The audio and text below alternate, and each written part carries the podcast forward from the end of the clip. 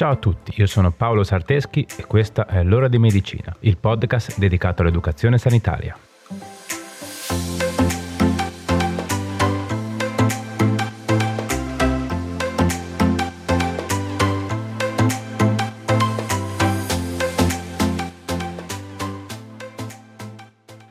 Ciao a tutti e bentornati. Oggi, su richiesta di uno di voi, parleremo dei linfonodi. Cosa sono, che funzione hanno, insomma, cercheremo di inquadrarli un po' meglio e di capire la loro importanza nel nostro organismo. I linfonodi sono piccole masse di tessuto di consistenza duro-elastica, con una forma simile ad un fagiolo, che si comportano come filtro biologico, ovvero sono in grado di intercettare e distruggere germi e sostanze estranee, o cellule tumorali presenti nella linfa. I linfonodi si trovano lungo le vie linfatiche, che, come dice la parola stessa, trasportano la linfa. Il sistema linfatico è un sistema parallelo a quello circolatorio, con la differenza che il sangue che scorre nelle vene e nelle arterie è spinto dall'azione di pompa del cuore, mentre la linfa che scorre nelle vie linfatiche avanza grazie alla contrazione e rilassamento muscolare. Il sistema linfatico è costituito da vie linfatiche, linfonodi e linfa il suo compito è quello di raccogliere i fluidi interstiziali in eccesso e convogliarli nel sangue, trasportare i prodotti della digestione dei lipidi dall'intestino al sangue, catturare e distruggere i patogeni prima che si immettano nel circolo ematico. I capillari linfatici tissutali confluiscono in vasi sempre più grandi, fino a dare origine al dotto linfatico destro, che raccoglie la linfa proveniente dal quarto superiore destro del corpo e al dotto toracico, che raccoglie la linfa proveniente dal resto dell'organismo. Questi due grandi e importanti vasi riversano poi la linfa nel circolo venoso. Ok, quindi questi linfonodi si presentano come delle piccole masse di tessuto, delimitati da una capsula fibrosa, che ha lo scopo di proteggerne la parte interna, che è suddivisa in tre aree, ovvero corticale, paracorticale e midollare.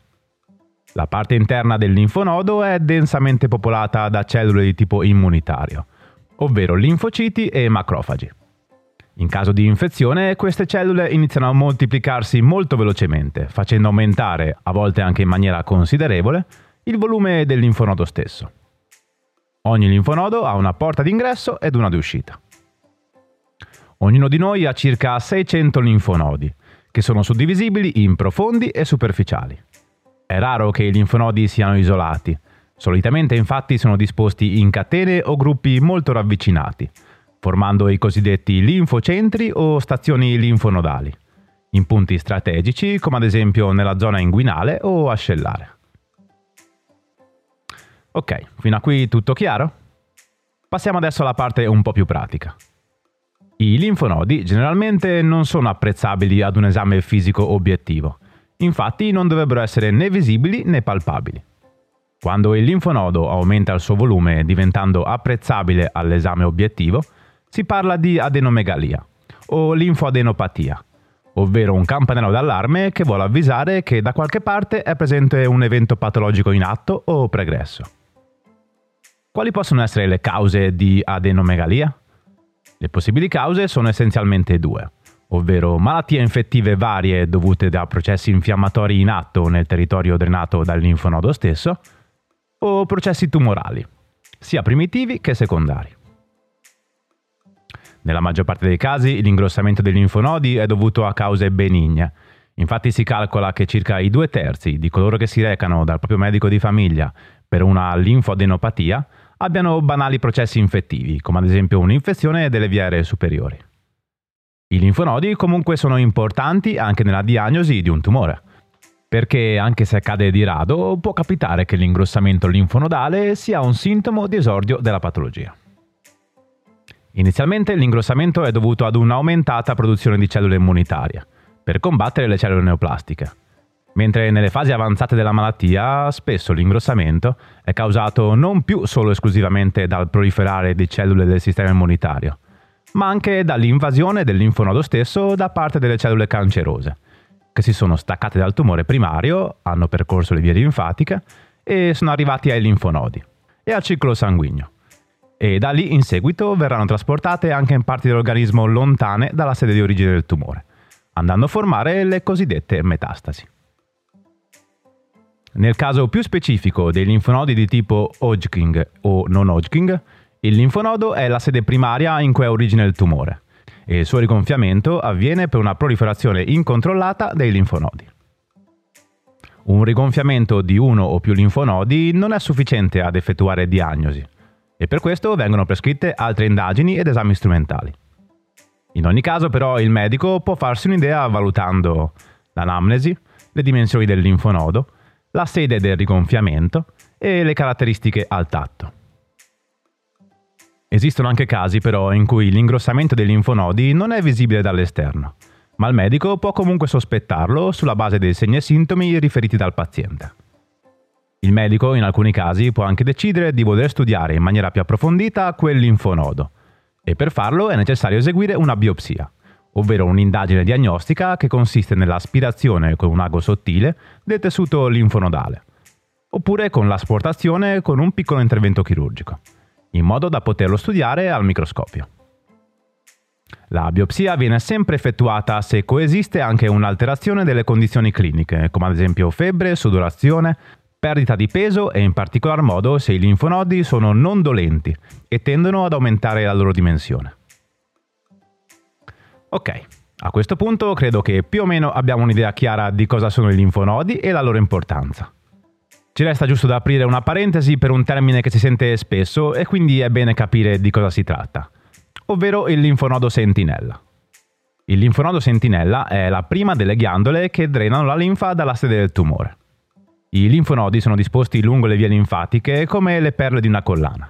In ogni sede c'è un linfonodo che per primo raccoglie la linfa proveniente dai tessuti. Secondo la teoria del linfonodo sentinella, nel caso in cui ci siano cellule che si staccano da un tumore per andare a formare metastasi, passando attraverso le vie linfatiche, sarà questo linfonodo della stazione linfonodale immediatamente a valle del tumore il primo ad essere colonizzato.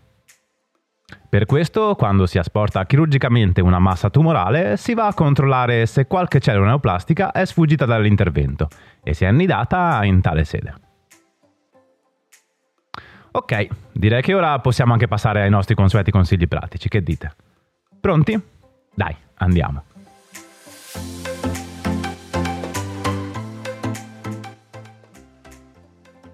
Uno, Non sottovalutare mai un linfonodo ingrossato. Tienilo sotto controllo, fai caso alle sue caratteristiche come comparsa, dolorabilità, dimensione, eccetera.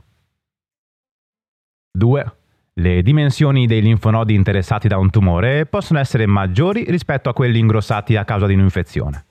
Ma la differenza è soprattutto il fatto che il loro diametro non torna alla normalità nel giro di qualche settimana, o anzi tende ad aumentare con il tempo. 3.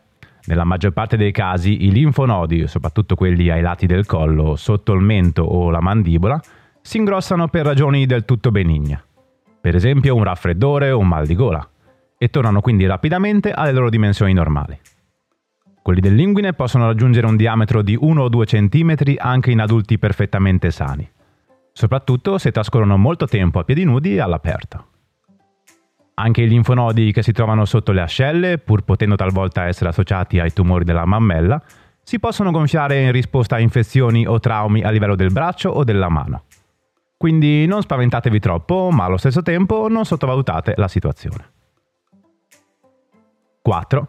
Chiedi sempre il parere del medico quando il rigonfiamento persiste per alcune settimane o aumenta col passare del tempo. 5. Meglio rivolgersi subito al proprio medico anche se, oltre all'ingrossamento delle ghiandole, la zona si rivela arrossata, calda e dolente, anche se questo aspetto indirizza verso diagnosi diverse da quella di un tumore. Oppure se toccandolo si sente una superficie irregolare e molto dura oppure il linfonodo sembra adeso ai piani sotto o sovrastanti. Occorre poi sottoporsi a un controllo se l'aumento di volume di uno o più linfonodi sia associato a febbre, sudorazioni notturne o una inspiegata perdita di peso. 6.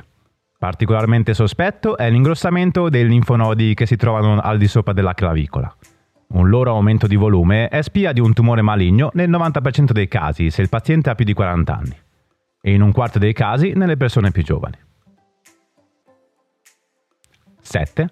I linfonodi ingrossati che fanno anche male di per sé o quando vengono palpati sono tipicamente segno di un processo infiammatorio dovuto a un'infezione. In questi casi la zona può essere anche arrossata o calda al tatto. Ciò richiede senz'altro una visita medica, ma di solito esclude che si tratti di una malattia tumorale, nella quale le caratteristiche dei linfonodi sono diverse. Ok, bene, direi che siamo arrivati alla fine. Spero sia tutto chiaro. Prima di salutarci, come sempre, fatemi ringraziare la mia collega e amica Brenda Rebecchi, che porta avanti con me questo progetto. Ovviamente, grazie anche a te che sei arrivato ad ascoltarmi fino a qui. Se ti è piaciuta la puntata e vuoi supportare il progetto, condividila con chi pensi che possa essere interessato. Facci crescere il più possibile. Va bene dai, direi che ora è veramente tutto. Ci vediamo sui social e ci sentiamo venerdì prossimo con un'altra puntata.